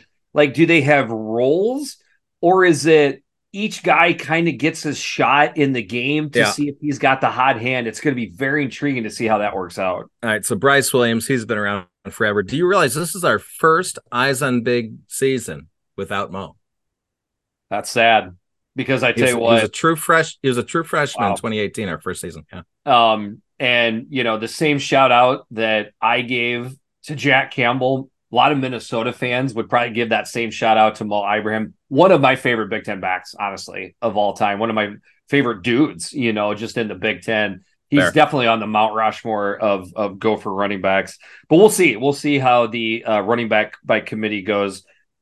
Offensive line is a work in progress, but I think we have we have faith in PJ and crew that they'll figure something out. Well, they usually do figure something out, but I guess if I'm looking down the offense, I I'm not saying that the running backs are highly ranked, you know, in terms of where they stack up in the Big 10. But that's not my concern. I'm not concerned about the running backs. I'm concerned about this, this offensive line. You got a couple guys coming back. Other than that, you got a bunch of unproven guys. The good news is they're kind of old. These unproven Yes. guys have been around for a while, so at least they're not going to be true freshmen tripping over their own feet. We got a gigantic step back at center, uh, and as an Iowa fan, I know what that feels like. But I think Nathan Boe will be fine. Aireontae Ersery and Quinn Carroll are both solid guys, but the other guard spot, perhaps perhaps a tackle spot, you know, two guard spots, backups. It is going to be, in my opinion, a work in progress. The offensive line that you're going to see against Nebraska is not the same offensive line that you're going to see versus Iowa later in the year. It is going to be a big deal to see how this moves around. But in the end, this is going to look different. We're talking about outside zones. You know, we could be. I wonder if we're going to have Kurt, you know, wide receivers in motion and kind of more spread, rolling out the quarterback. Uh, you're and certainly a high uh, a, a run to pass ratio that is closer to 50-50 than I mean literally 70-30 like they've been the last couple years. Yeah. All so right. one of the things that I love doing is when we break down a game, how how many what was the time of possession for Minnesota? And did Right. they break 40 minutes? And pick six previews pointed out last year four times over 40 minutes of possession. So this offense for me this year, I'm gonna call it Doctor Strange Peach or how I stopped worrying and learned to not love killing the clock. I didn't think I didn't think we'd get a Stanley Kubrick reference in this podcast, but oh man, it's been too long since I've seen that movie, Kurt. I might have to I might have to dial that one up pretty soon. All right, nice work, my man. No, okay. no fighting in the war room. Remember that. Uh Peter Sellers. Oh my gosh. Under I mean just one of the greatest one of the greatest uh uh performance of all time. Okay. Moving on to the defense. We it's a 4-2-5 defense. It's still kind of the Joe Rossi no name defense It is. With that being said, I mean, uh, cornerback Justin Walley and safety Tyler Nubin, very good. I mean, very stalwart Big Ten defensive backs. But if we move back to the defensive line, we got names, Kurt. I got we got names we could throw at each other. I'm kind of curious what you think this defensive line is going to look like.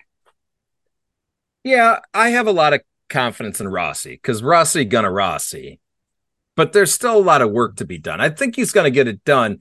But yeah, it's just Nubin's great, Walley's great. Those are the two names on this defense. Nose tackle Kyler Baugh, Danny Striggow, defensive end. Deven Eastern is another one, and then they get another Clemson transfer. This worked out before for them. Darnell Jefferies. So they've got some pieces there to play with. It could be, it could be solid. I don't think it's going to be great. I don't think it's going to be bad.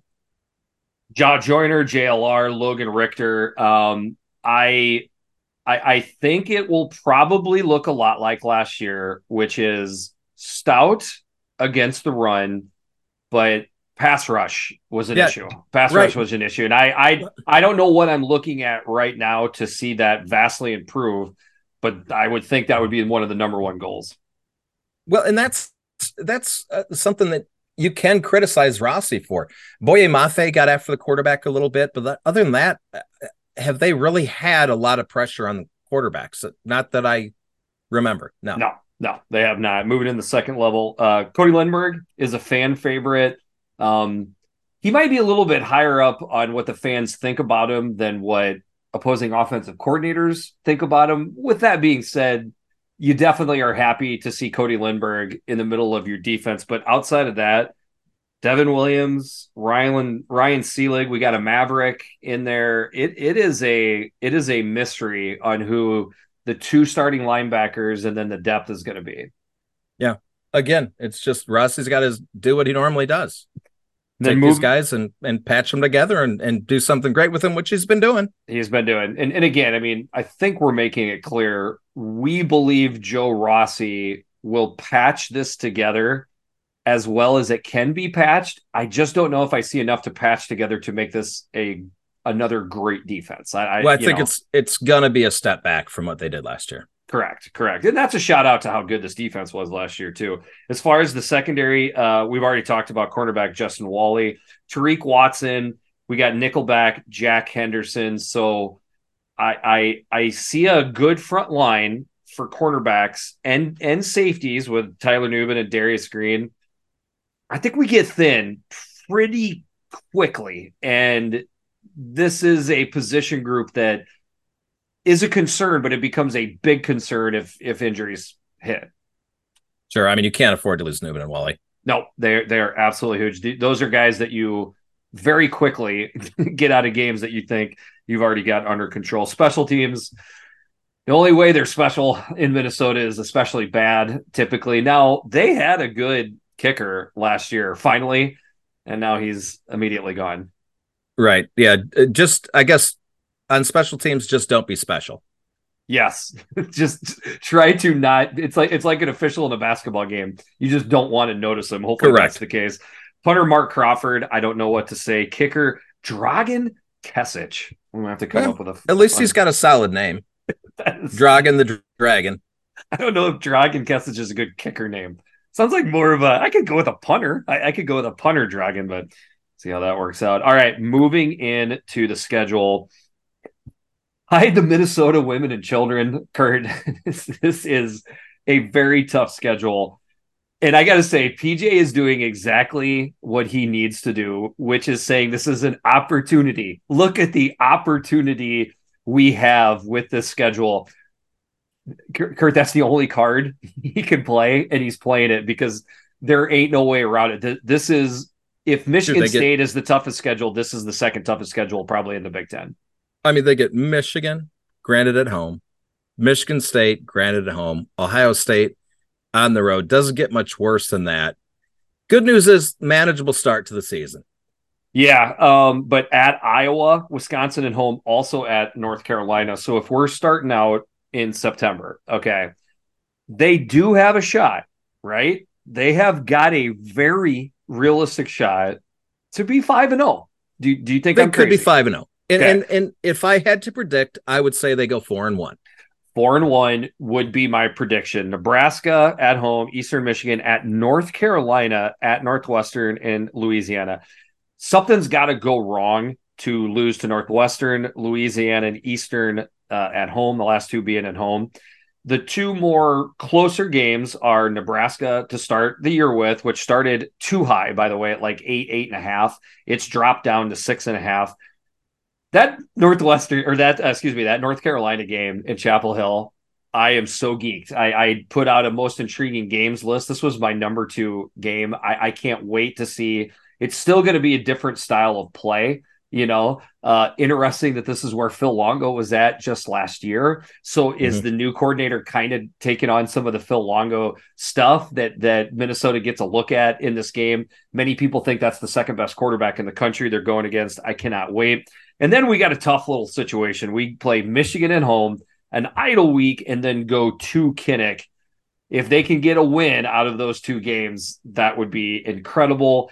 Easier game at home with Michigan State, but in comes Bielema, the Gopher killer for Illinois, oh. has yet to lose a game oh. as a head coach to the Minnesota Golden Gophers. Oh my lord!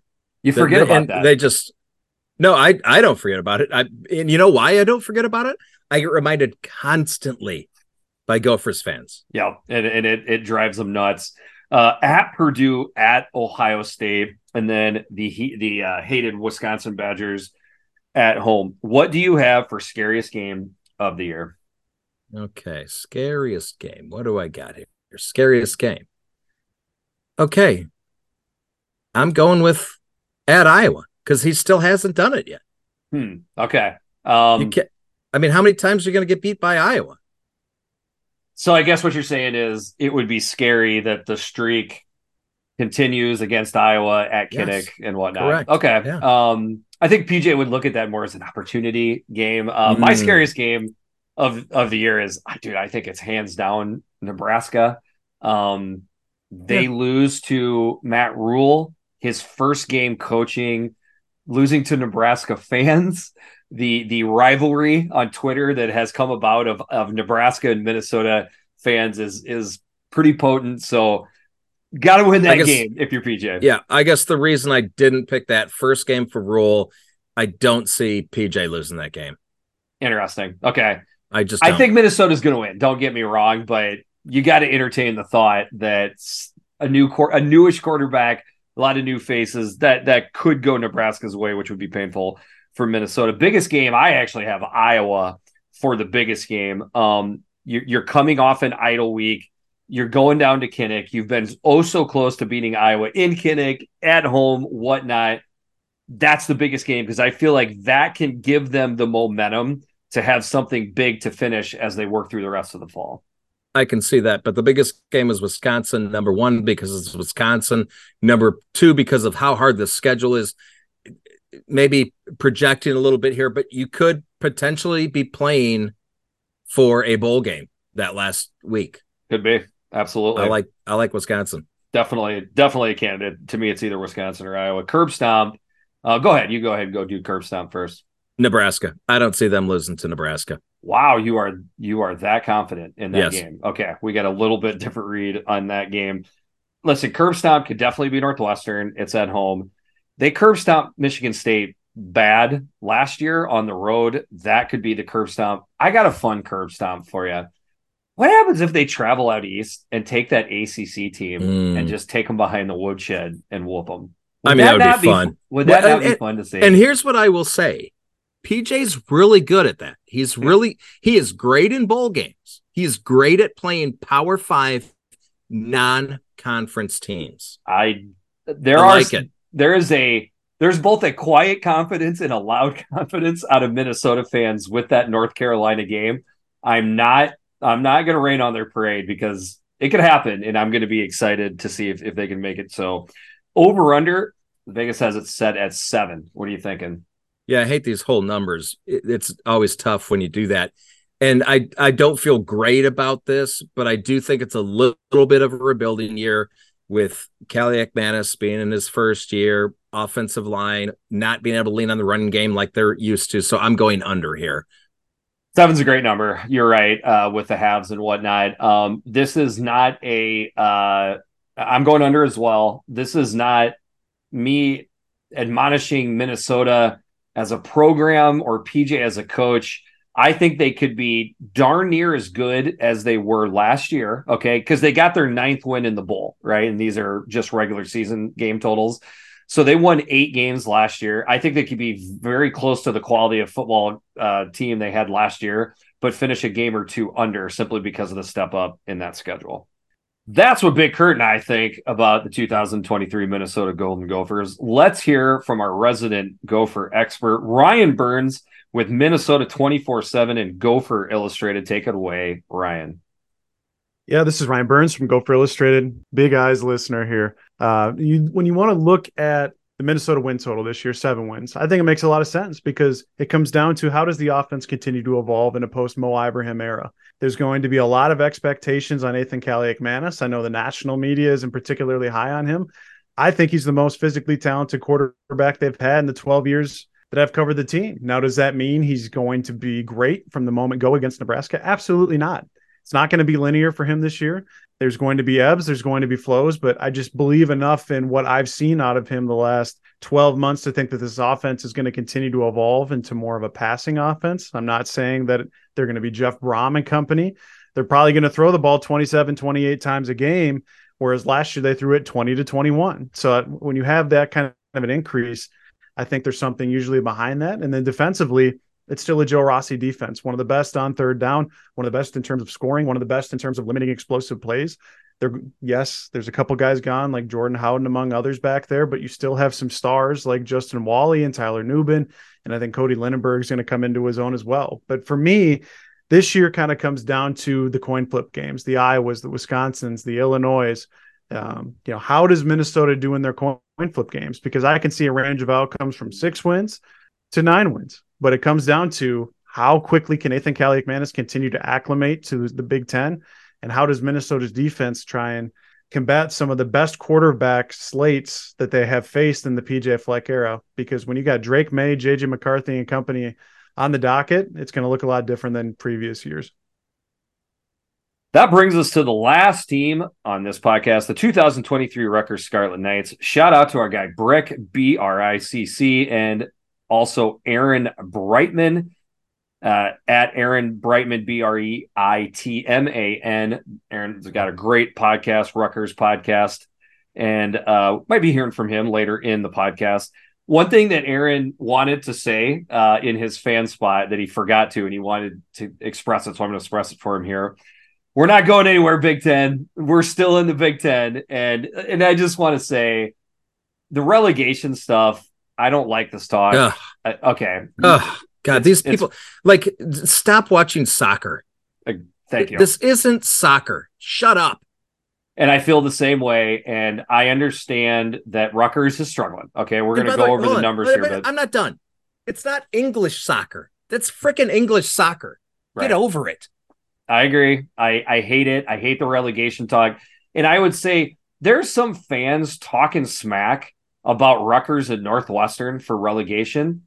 You better watch your ass, people, because if you're not one of the top programs, you could be one of the programs that gets right. sucked down in the relegation crap too. So I I think look people how, okay. are being way too cavalier about that stuff. Let's look at Michigan State, how the high highs they've had and the low lows. Imagine being Michigan State fan. Oh, couple bad seasons, relegated, boom, gone. Like I said, and I'm not saying Michigan State fans are the ones I've heard it from. It's painted the board. We've got so stupid. we've got current Pac-12 teams that haven't even joined the Big Ten that are talking smack about Rutgers. Come on, now, folks. You you got to at least join the Big Ten before you can join the conversation. And, and uh, by the way, good pull with Aaron Breitman and good pull with Ryan Burns on the previous segment. Thank you very much. Yeah. All right. Uh, last five years, 15 and 43, 28% winning percentage. That's last in the Big Ten. That's not great. Last season, four and eight. Who do we got? We got Greg Schiano, technically entering his 15th season in Piscataway with obviously the, the little break in between. Defensive coordinators coming back, Joe Harasymiak. Offensive coordinator, a guy that we might know, Kirk Ciarrocca, uh, right over from two teams that we've broke down in this podcast Minnesota, before that, Penn State, before that, Minnesota. Um, last year, he's trying to improve on these numbers from last year, is what I'm saying. Five returning starters, 282 yards per game. That was 126. Scoring offense, 17.4 points per game. That was 123rd in the country. You know what the main difference between Iowa's offense and Rutgers' offense last year, Kurt? They're Iowa didn't get to play Wagner. because if you didn't have those Wagner stats that Rutgers was able to rack up, okay. their stats okay. would this this probably was one of or at least tied for the worst offense in the Big Ten. What do we think we can see from this offense and in general from the Rutgers Scarlet Knights? Okay, we we know we both love Schiano but it, the offense has been pathetic. That's what I want to talk about. Let's see some offense. Eh, eh, you have to show something offensively. You got to bust a grape this year. This year, if you don't do it this year, he's definitely on the hot seat. If not, if the offense is this bad again, I could see them firing Schiano. Yeah, I, so I you, would. I would say it'd have to be a combination of just a putrid offense with a putrid overall record. Okay. If that's the case, yep. But hold on. So I know you said returning stars five and seven, but returning production, offense 36, defense 31st. So they actually have a lot coming back. Now they're low on talent, but to me, this is a year where we see how well Schiano has done developing the talent that he has. Yes. He's he's gotten his shot. So let's see it now. No more four and eight. We gotta make a bowl game this year, and it's gotta look better. And I believe if my math's correct, this is his fourth year at Rutgers in the Big Ten. It was his fourth year in his first stint with Rutgers when they jumped up okay, and and had a big year. Now I don't think we see that, but can it just look better? Let's start with the offensive line. That's what needs to look better right right from the get go. To me, you you have to by middle of the season, and you would actually think through September, feel good that the offensive line looks better. I don't know if I'm seeing it here from what I have on the the page, but Yeah. there there's a few there's a few pieces.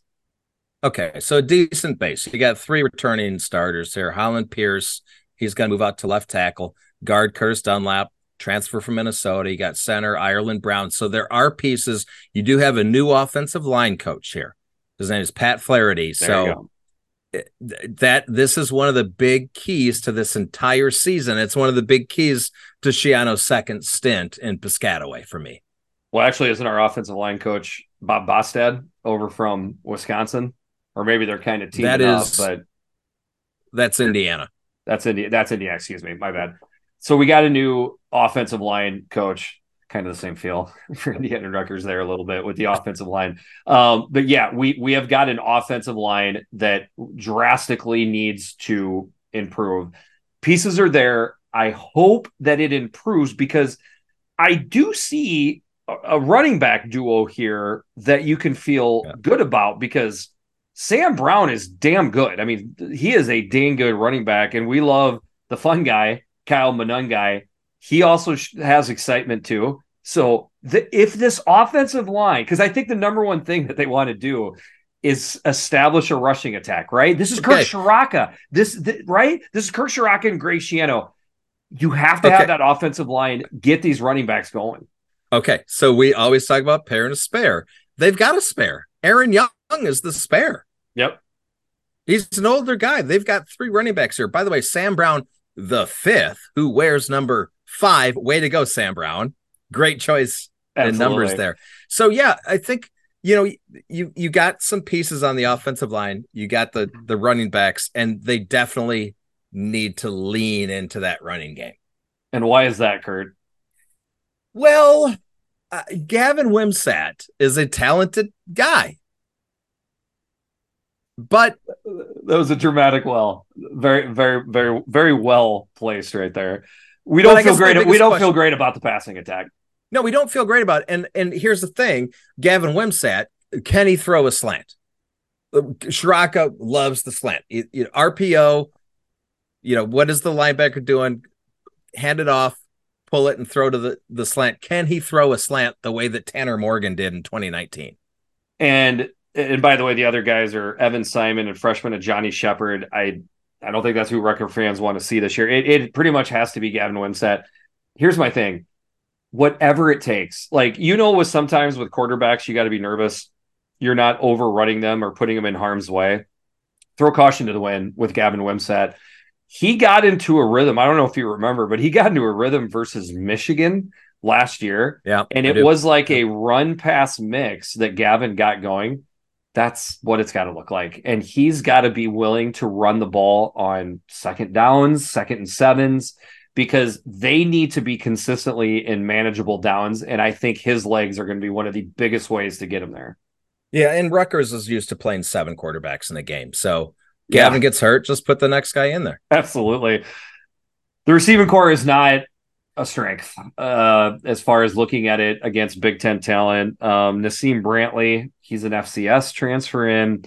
JaQuae Jackson is a D2 transfer in. There, I don't know who the pass catchers are going to be, but somebody's going to have to step up and stay healthy. Rashad Rochelle, he's their gadget guy from Springfield, Illinois. Rochelle, Rochelle. Ro- a- a young woman's strange, erratic journey from Milan to Minsk. Tight ends, Sean Bowman and a Big Ten stalwart, our guy Johnny Langan. He's also line, I feel like, on the seven year plan. Yeah, he's, he's definitely Yeah. on that plan for sure. Yeah. Switching into the defense. Now we're into a strength. This is a good defense. Kurt, I think this I think this is a good defense. I think Yep. it was a good defense last year. Thir- 37th ranked defense, 94th points allowed. Putting more of that blame on the offense because between the 20s, this Yep. defense was dang good. What are your thoughts? Yeah, well, and it's a shadow defense, again, they have the 31st most returning production in the country, which is pretty solid. Um, by the way, one of the most improved last year, according to Pick Six previews. And I, I do expect that to continue this year. The where, where they struggled, and this could change with the new DC this year, dead last in red zone defense, 104th in turnovers. So that those are the kind of things I'm going to be keeping my eye on. Yeah. But yeah, I, I think there's pieces here to be solid. So if you can have a solid defense, if you can have a solid running game, you can win football games. And that's what they're enough gonna, to go. Yeah, enough that's to go. what to they're gonna that's what they're gonna try to do. The defense was good enough. They got blitzed by the big boys. You know, they just kind of got run over, especially at the end of the year. But man, defensive end Aaron Lewis, uh, he's going to get drafted. I mean, this is a really good defensive end. Wesley Bailey is also very good. Defensive tackles, we got question marks. We'll see what happens there. Linebackers, Kurt, th- these are also very good. Jennings and Powell, they're good. Yeah. You know, like I, I know it's names that Big Ten fans maybe don't know. And then also you got Moses Walker parting the seas after his ACL unfortunately parted last year. So he is back. Uh, So that's another big. Yep. I'm going to throw out a nickname for him. He's a four star, by the way. He's Moses Fleetwood Walker. Anybody knows that reference? Hit me up. I want to hear if any of our listeners know Moses Fleetwood Walker. I'm not going to be able to hit you up because that one gained You speed won't. as it went over my head. Okay. And we got Mo Toure, another linebacker. Cornerbacks, I think they're good as well. Max Melton is very good. I think it's another guy that's going to get drafted. Robert Longerbeam on my all, Great. definitely definitely on my all name team right there. Absolutely. But uh, they're going to need they're going to need some depth here.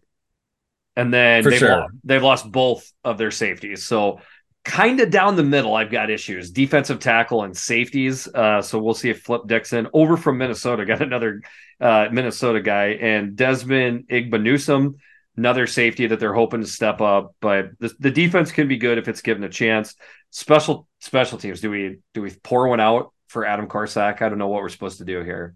Absolutely. In fact, again, like Mo Ibrahim, this will be the first eyes on big season without Adam Korsak punting at Rutgers. It's a sad day. And I'm shedding a tear right now. Absolutely. He was absolutely a blast to watch, blast to follow on Twitter, or, or maybe it was his mom.